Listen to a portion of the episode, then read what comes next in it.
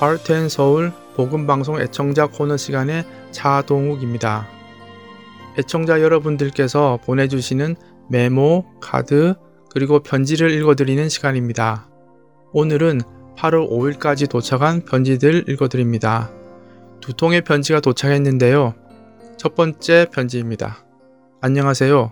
은혜로운 말씀과 찬송 늘 감사합니다. 봉사하시는 모든 분들께 또한 감사드립니다. 라고 버지니아에서 복슨 팔컬 애청자님께서 보내주셨습니다. 네, 팔컬 복슨 애청자님, 용기 주시는 편지 감사합니다. 다음 편지 읽어드립니다.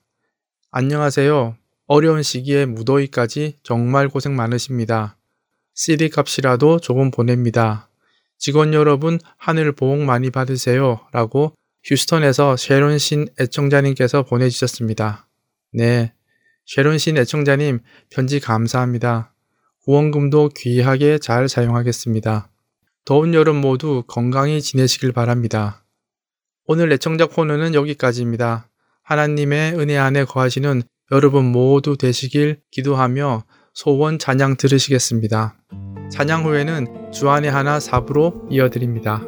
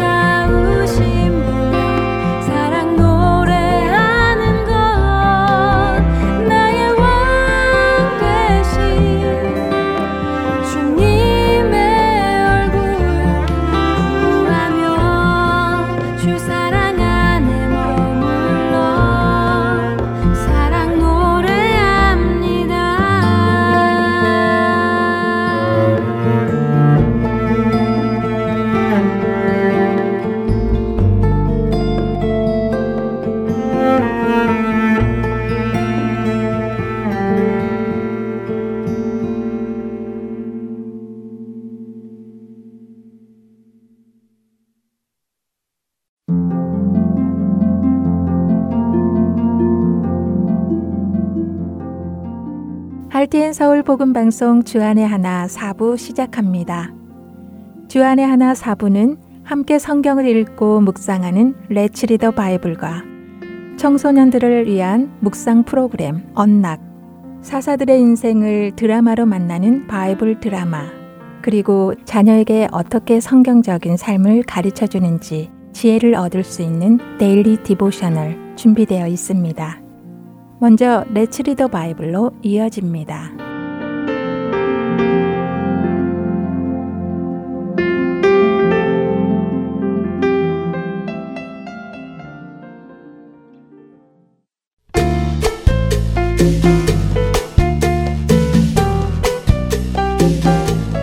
애청자 여러분 안녕하세요. Let's Read the Bible 진행의 신용호입니다. 원죄 original sin이라는 말 들어보셨나요? 태초에 아담과 하와가 하나님의 말씀과 뱀의 말 사이에서 하나님의 말씀을 버리고 뱀의 말을 따라 하나님께서 금지하신 선악을 알게 하는 나무의 열매를 따먹음으로 아담과 하와로부터 태어나는 모든 자손들이 죄의 권세 아래 있게 된 것을 말합니다. 원죄의 증거는 모든 사람이 죽는다는 것입니다. 원래 죽음은 죄인에게만 있는 것인데 모든 사람이 죽는다는 것은 모든 사람이 죄인이라는 의미이지요. 그런데 이것이 부당하다고 생각하는 사람도 있습니다. 내가 죄를 지은 것이 아니라 아담과 하와가 죄를 지었는데 왜 내가 죄인이 되어야 하며 왜 죽어야 하느냐고요. 그러나 사실 내가 죄인이 되었고 내가 죽게 된 것은 아담과 하와의 죄값으로 우리가 겪게 되는 것들은 아닙니다. 아담과 하와는 자신들의 죄값을 자신들이 치렀습니다. 아담과 하와의 후손으로 온 모든 사람들 역시 각자 자신의 죄값을 자신 각자가 치르는 것 뿐입니다. 하나님은 첫사람 아담이 죄를 지음으로 세상에 죄의 권세가 들어와서 모든 사람들이 죄의 권세 아래 있게 된 것과 같은 일을 또 한 번 하십니다. 바로 두 번째 아담 예수 그리스도를 통해서 말입니다. 예수님은 두 번째 아담으로 이 땅에 오셨습니다. 그리고는 아무런 죄도 짓지 않으시고 온전히 하나님의 말씀에 순종하며 살아가심으로 완전한 의의를 이루고 십자가에서 죽으셨습니다. 죄인은 죽는 것이 당연하지만 의인이 죽는 것은 잘못입니다. 그래서 하나님은 의인으로 죽으신 예수님을 죽음에서 부활시키십니다. 그리고는 첫사람 아담으로부터 난 죄인들을 두 번째 아담 예수 그리스도를 통해 의인으로 다시 태어나게 하셨지요. 예수님은 우리 각 사람이 치러야 할 죄값인 죽음을 대신 치루어 주셨고 죄의 권세 아래에 있던 사람들을 자유하게 하셨습니다. 이로 인해 하나님께서는 아무것도 한 것이 없는데도 단지 예수님을 믿음으로 그 사람을 의롭다고 인정해 주십니다. 이것이 복음이고 하나님의 은혜이며 예수님께서 이 땅에 오셔서 하신 일에 대한 결과입니다. 오늘 우리가 읽을 로마서 5장 12절에서 21절의 말씀은 이 사실을 잘 설명해 주고 계십니다. 여러분은 이 복음의 사실을 알고 계시나요? 오늘 로마서 말씀을 함께 읽으며 이 귀한 은혜가 깨달아지는 은혜가 우리 안에 있기를 소망합니다. 레츠 리더 바이블 오늘은 로마서 5장 12절부터 21절까지의 말씀을 읽고 마치겠습니다. 그러므로 한 사람으로 말미암아 죄가 세상에 들어오고 죄로 말미암아 사망이 들어왔나니 이와 같이 모든 사람이 죄를 지었으므로 사망이 모든 사람에게 이르렀느니라.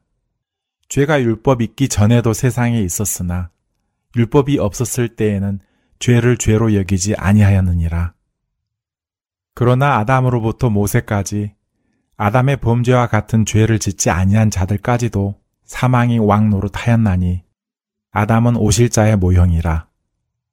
그러나 이 은사는 그 범죄와 같지 아니하니 곧 한 사람의 범죄를 인하여 많은 사람이 죽었은즉 더욱 하나님의 은혜와 또한 한 사람 예수 그리스도의 은혜로 말미암은 선물은 많은 사람에게 넘쳤느니라. 또 이 선물은 범죄한 한 사람으로 말미암은 것과 같지 아니하니 심판은 한 사람으로 말미암아 정죄에 이르렀으나 은사는 많은 범죄로 말미암아 의롭다 하심의 이름이니라. 한 사람의 범죄로 말미암아 사망이 그한 사람을 통하여 왕노릇 하였은즉 더욱 은혜와 의의 선물을 넘치게 받은 자들은 한 분 예수 그리스도를 통하여 생명 안에서 왕노릇 하리로다. 그런즉 한 범죄로 많은 사람이 정죄에 이른 것 같이 한 의로운 행위로 말미암아 많은 사람이 의롭다 하심을 받아 생명에 이르렀느니라. 한 사람이 순종하지 아니하므로 많은 사람이 죄인 된 것 같이 한 사람이 순종하심으로 많은 사람이 의인이 되리라. 율법이 들어온 것은 범죄를 더하게 하려 함이라. 그러나 죄가 더한 곳에 은혜가 더욱 넘쳤나니 이는 죄가 사망 안에서 왕노릇 한 것 같이 은혜도 또한 의로 말미암아 왕노릇 하여 우리 주 예수 그리스도로 말미암아 영생에 이르게 하려 함이라. 레츠 리더 바이블 로마서 5장 12절부터 21절까지의 말씀을 읽었습니다. 안녕히 계세요.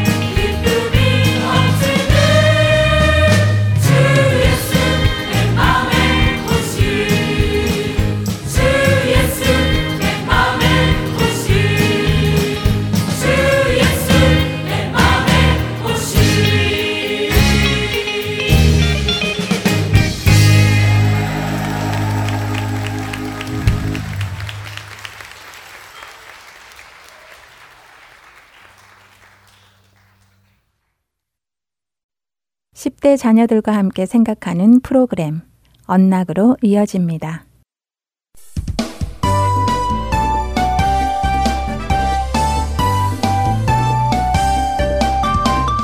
애청자 여러분 안녕하세요. 언락 진행의 이세진입니다. 오늘 함께 나눌 언락 첫 에피소드는 Prophecy Fulfilled, 성취된 예언입니다. 오늘 말씀은 이사야 61장 1절부터 3절, 누가복음 4장 16절부터 21절, 그리고 고린도후서 3장 12절부터 18절까지의 말씀과 함께 청취하시면 도움이 될 것입니다. 우리는 종종 구약 성경을 지루하고 재미없는 책이라고 생각하기도 합니다. 어떤 부분은 노아의 방주처럼 우리에게 친숙한 이야기도 있지만 구약의 대부분은 그렇지 않습니다. 우리 중 많은 사람들이 선지자들의 책을 읽는 것을 좋아하지 않습니다. 왜냐하면 대부분의 선지자들은 우울하고 절망적인 것처럼 보이기 때문입니다. 그러나 선지서는 예언서라고도 불립니다. 오늘 그 중 한 부분을 자세히 살펴보겠습니다. 이사야서는 이스라엘의 예언서 중 가장 오래된 것으로 간주됩니다. 이사야는 기원전 760년에서 673년 사이에 기록되었습니다. 그 당시 이스라엘은 분열된 국가였죠. 북쪽의 이스라엘과 예루살렘이 있는 남쪽의 유다 두 왕국으로 말입니다. 이사야서는 그 길이 때문에 주요 선지자 중 하나로 불립니다. 이사야서의 글은 이스라엘 나라에 임할 하나님의 심판에 대한 경고로 가득 차 있지만 동시에 메시아 안에서 이루어질 하나님의 소망과 은혜와 회복으로도 가득 차 있습니다. 하나님께서 예언의 말씀을 주실 때 그것은 가까운 미래를 위한 것일 수도 있고 훨씬 더 먼 미래를 위한 것일 수도 있습니다. 예언이 처음 주어진 때로부터 그 예언이 성취될 때까지는 하루 혹은 한 달 또는 수천 년이 지날 수도 있습니다. 이사여서 61장 1절에서 3절은 회복시키는 능력, 무거운 짐을 벗겨주는 능력, 갇힌 자를 자유롭게 하는 능력, 슬픔과 상한 마음을 고치시는 능력에 대해 말씀하십니다. 성경의 이 구절에서 이사야는 오실 메시아, 곧 하나님께서 당신의 백성을 구원하기 위해 보내시겠다고 약속하신 분, 이스라엘 사람들이 대대로 기다려온 분에 대해 말하고 있습니다. 이사야의 말은 사람들이 메시아로부터 무엇을 기대해야 하는지 알려줍니다. 이 구절의 아름다움은 신약 성경에서 예수님께서 친히 반복하셨다는 점입니다.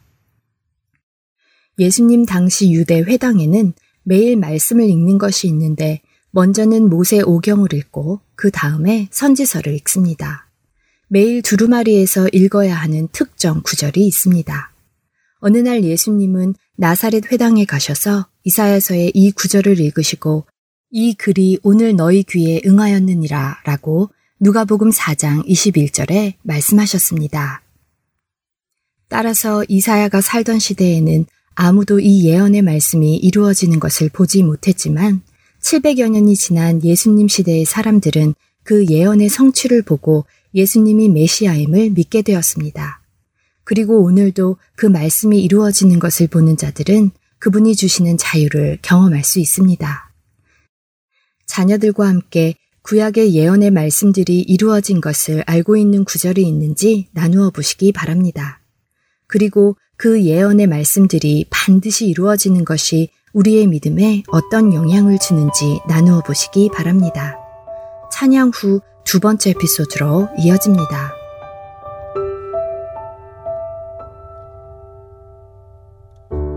말씀이라는 내나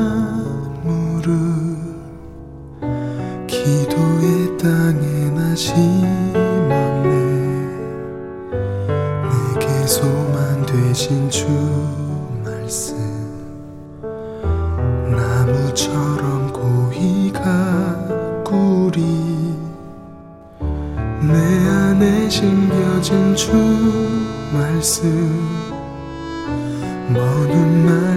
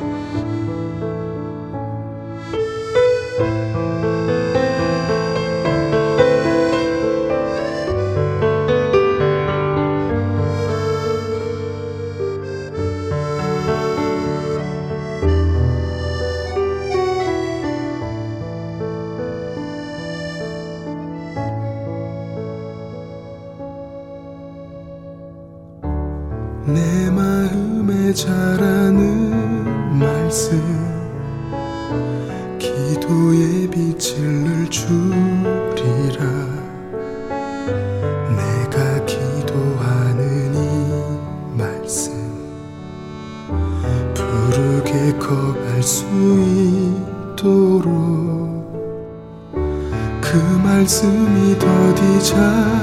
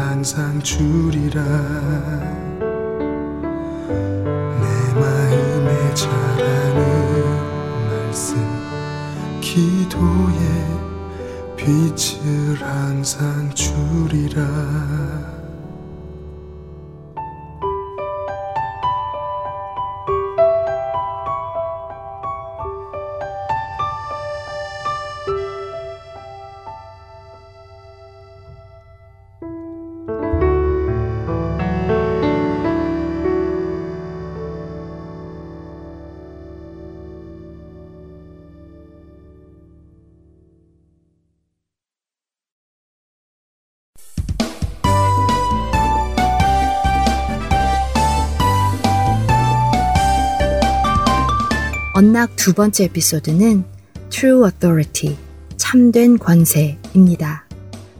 오늘 말씀은 마태복음 28장 16절부터 20절, 마가복음 1장 21절부터 28절, 그리고 누가복음 10장 17절부터 24절까지의 말씀과 함께 청취하시면 도움이 될 것입니다. 대부분의 그리스도인들은 마태복음 28장 19절에서 20절에 예수님께서 제자들에게 주신 지상 명령에 대해 잘 알고 있습니다. 가서 제자를 삼으라는 이 성경 구절은 많은 사람들이 사랑하는 구절입니다. 이 말씀을 따라가서 제자 삼는 사람들로 인해 예수님이 전해져 왔습니다. 그런데 때때로 우리는 가서 제자를 삼으라는 말씀 바로 앞에 있는 말씀을 보는 것을 잊어버립니다. 예수님은 제자들을 세상에 보내기 전에 하늘과 땅의 모든 권세가 예수님께 속해 있음을 상기시키셨습니다. 예수님은 육신을 입은 하나님이시며 완전한 하나님이시며 완전한 인간이십니다. 마태는 하나님이 어떻게 이 땅에 오셔서 자신을 낮추시고 인간이 되셔서 우리가 십자가에서 죽어야 할 형벌을 짊어지셨는가에 대한 이야기를 전합니다. 예수님은 자비와 사랑이 무엇인지 우리에게 보여주셨습니다. 또한 겸손히 그 모든 일을 수행하셨습니다. 그러나 예수님의 겸손함이 예수님이 약한 분이라는 말은 아닙니다. 십자가 위에 죽으셨지만 그분은 죽은 자 가운데서 살아나시며 승리를 선언하셨습니다. 예수님은 자신이 용서하고 구속한 제자들에게 마지막으로 말씀하셨습니다. 하늘과 땅의 모든 권세를 내게 주셨으니 하늘과 땅의 소유권이 예수님께 있음을 선언하셨습니다. 물론 이 말씀이 예수님께서 이 세상의 모든 나쁜 것들을 즉시 제거하실 것이라는 뜻은 아닙니다. 우리는 모두 타락한 세상에서 살아가고 있으며 하나님을 사랑하는 사람도 어려운 상황을 맞게 됩니다. 그러나 최후의 승리는 이미 예수님께서 이루셨다는 의미입니다. 예수님은 최고의 권위를 가지신 분이십니다. 예수님은 만왕의 왕이시며 피조물들을 회복시키시고 새 하늘과 새 땅을 세우시기 위해 다시 오십니다. 그는 또한 우리 안에 그의 영이신 성령님을 보내셨습니다. 우리가 세상에 나가서 하나님의 사랑을 나눌 때는 우리 자신을 거룩하게 보이려고 하는 것이 아닙니다. 사회 정의를 외치는 것이 멋지기에 하는 것이 아닙니다. 예수님께서 우리의 권위가 되시기 위해 돌아가셨고 그 권위를 우리와 나누셨기 때문에 우리는 세상에 가서 하나님의 사랑을 나누며 그들로 예수님의 제자를 삼는 것입니다. 그분의 사랑, 그분의 자비, 그분의 공의가 중요합니다. 그리고 우리는 아무도 그것 없이 사는 것을 원하지 않습니다. 자녀들과 함께 하늘과 땅의 모든 권세를 예수님께서 가지셨다는 것이 어떤 의미인지를 나누시며 예수님께 그 권세가 있는 것이 우리의 삶에 어떤 영향을 끼치는지 나누어 보세요. 믿음이 성장하는 귀한 시간이 될 것입니다. 이번 주 언락 마치겠습니다. 다음 시간에 뵙겠습니다.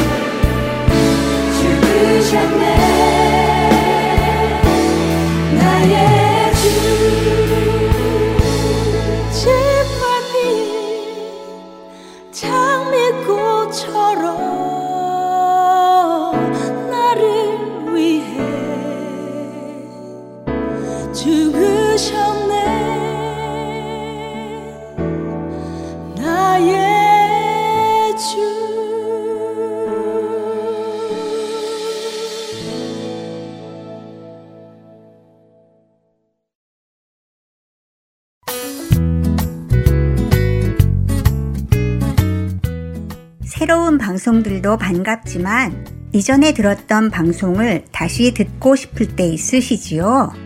혹은 다른 사람에게 그 방송만 전해주고 싶을 때도 있으시지요?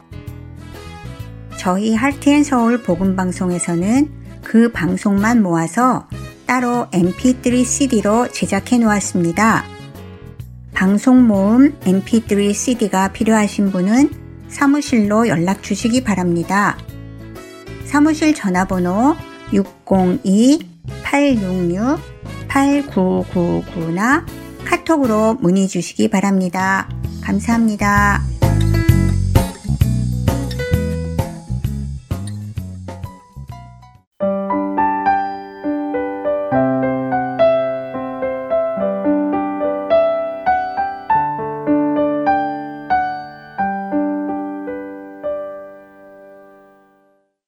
Bible 드라마로 이어집니다.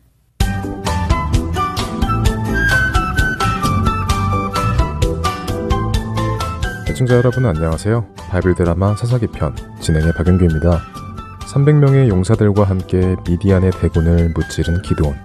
이스라엘은 미디안 군대의 장군들을 잡아 심판했습니다. 그러나 아직 미디안의 왕들은 잡지 못했죠. 미디안의 왕 세바와 살문나가 요단강을 건너 도망했다는 소식을 들은 기드온은 즉시 다시 300명의 용사들과 함께 미디안의 왕들을 잡기 위해 요단강을 건넙니다. 미디안 왕들을 쫓던 기드온의 군사는 밤새 싸우느라 한잠도 못 자고 있었기에 많이 피곤했습니다. 그런 그들을 향해 기드온이 말합니다. 여러분, 많이들 피곤하시죠? 밤새 먹은 것이 없어 배도 고플 텐데 조금만 참으시기 바랍니다. 이제 곧 숲곳에 도달하게 될 테니 숲곳 형제들에게 먹을 것을 좀 얻읍시다. 네, 기도원님도 많이 힘드실 텐데 저희는 걱정 마십시오. 여러분으로 인해 제가 큰 힘을 얻습니다. 고맙습니다.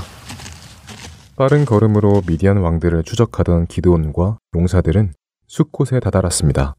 숲곳과 브느엘은 요단강 동편에 있는 땅으로 이스라엘 12지파 중 갓지파 사람들이 사는 곳이었습니다. 갓지파 형제 여러분, 저는 문하세 지파 요아스의 아들 기드온입니다. 지난밤 저희가 미디안 군대를 공격하여 크게 승리하였고 그들의 장군들을 모두 죽였습니다. 지금 미디안의 왕 세바와 살문나를 쫓고 있습니다.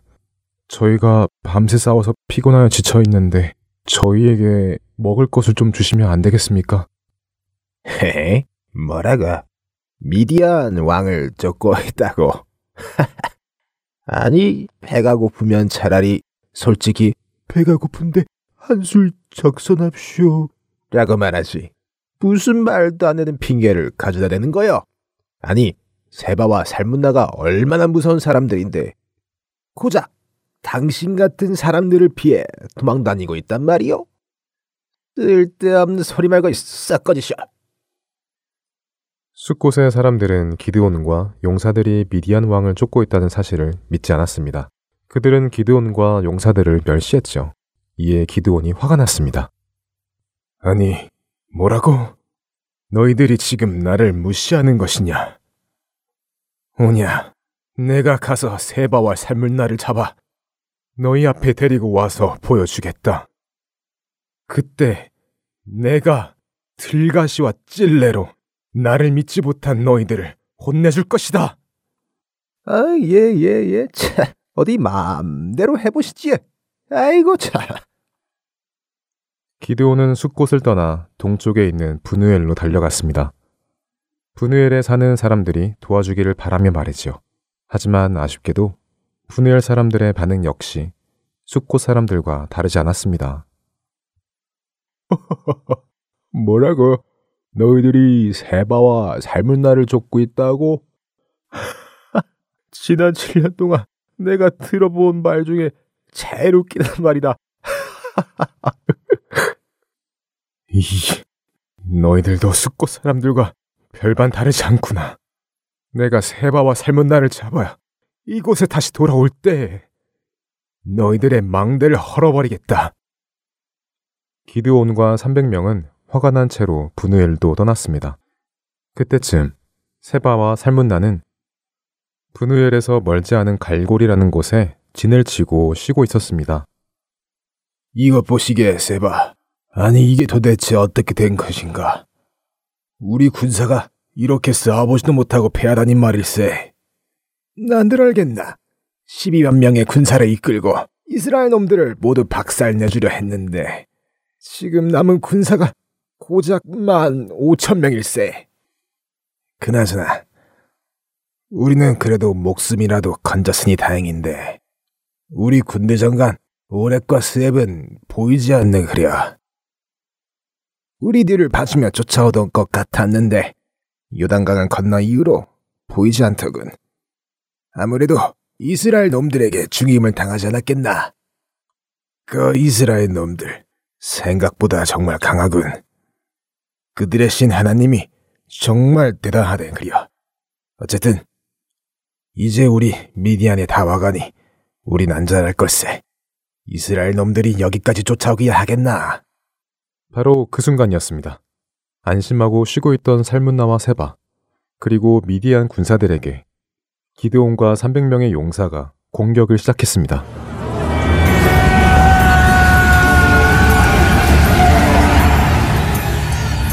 깜짝 놀란 미디안 군사들은 이리저리 도망하기 시작하였고 세바와 살문나도 도망하기 시작하였지요. 세바와 살문나, 내 이놈들 거기 섰거라. 예, 예, 서서 살려만 주십시오. 기드온과 300용사는 많은 미디안 군인들을 공격했으며 미디안의 왕 세바와 살문나도 생포했습니다. 바이블 드라마 사사기 편 다음 시간에 뵙겠습니다. 안녕히 계세요.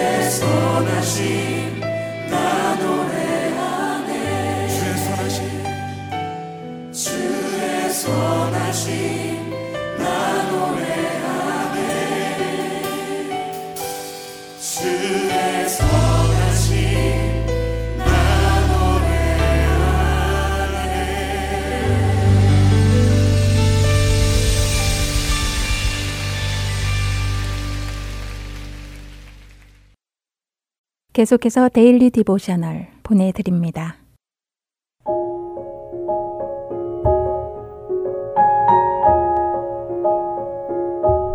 애청자 여러분 안녕하세요. Daily Devotional 진행의 최소영입니다. 우리 자녀들은 성경 말씀을 이해하지 못할 때 어떻게 하나요?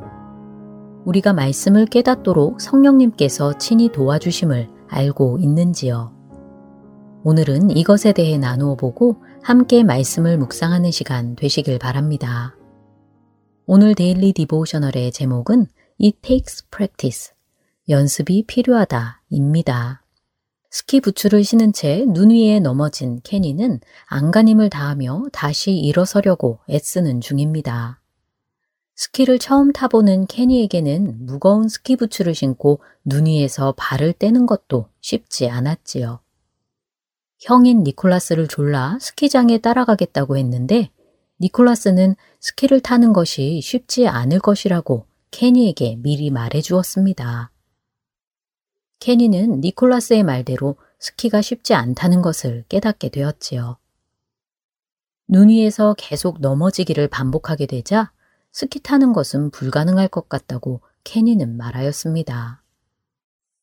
케니의 말에 니콜라스는 저쪽 언덕 위에서 초보자를 위한 레슨이 있는데 한번 배워보지 않겠느냐고 웃으며 말하였지요. 혼자 해보는 것보다 수업에 참석하면 여러 가지 팁을 배울 수 있을 것이라고 합니다. 니콜라스의 권유대로 케니는 초보자들을 위한 스키 수업에 참석하였지요. 케니는 수업에서 스키의 기본 동작들을 배우고 선생님의 도움을 받으며 초보자들이 탈 수 있는 완만한 경사를 타고 내려왔습니다. 수업을 마치고 니콜라스에게 온 케니는 너무 재미있었다고 하며 더 큰 경사도 탈 수 있을 것 같다고 말하였지요. 그런데 그 순간 케니는 중심을 잃고 옆으로 넘어지고 말았습니다. 케니는 아직 더 연습이 필요한 것 같다고 하며 웃었지요. 케니는 스키 타는 것이 너무 재미있어서 내일 교회를 빠지고 또 스키를 타러 오고 싶지만 아마 엄마 아빠가 허락하지 않으실 것이라고 말합니다. 그러자 니콜라스는 성경을 더 잘 이해하기 위해 말씀을 배우는 것과 스키를 배우는 것은 공통점이 있다고 말하였지요.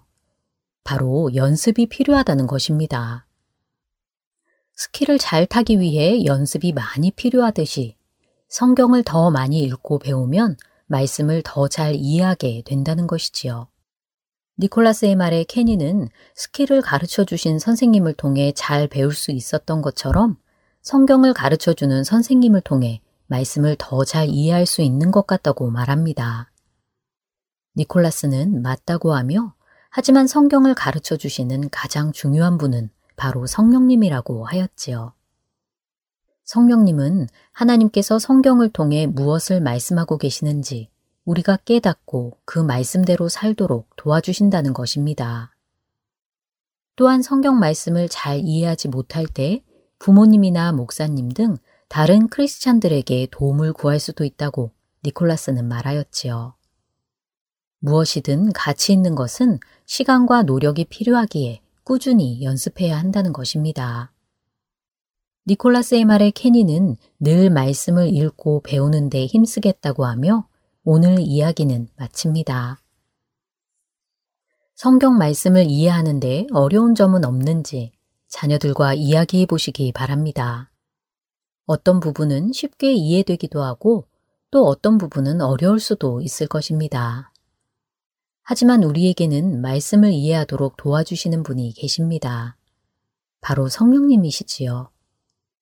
우리가 성경을 혼자 읽거나 혹은 다른 사람들과 함께 읽고 배울 때에도 성령님께서는 우리가 말씀을 깨닫도록 도와주십니다. 자녀들이 성령님의 도우심을 구하며 말씀을 꾸준히 읽고 배우도록 도와주세요. 오늘 함께 묵상할 말씀은 시편 119편 130절 주의 말씀을 열면 빛이 비치어 우둔한 사람들을 깨닫게 하나이다. 입니다. 늘 말씀을 가까이 하며 진리의 빛 가운데 행하는 우리 자녀들 되길 소망하며 오늘 daily devotional 마칩니다. 안녕히 계세요.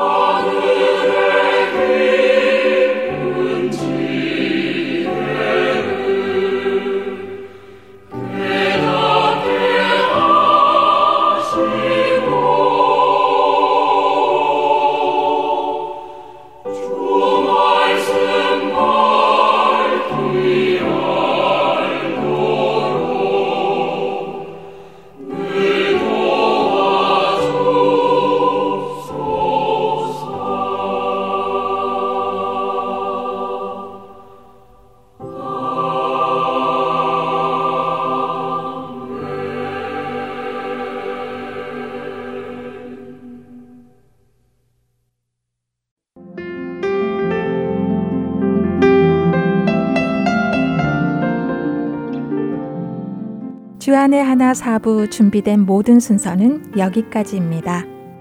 청취해주신 여러분들께 감사드립니다. 다음 주에 다시 찾아뵙겠습니다. 안녕히 계세요.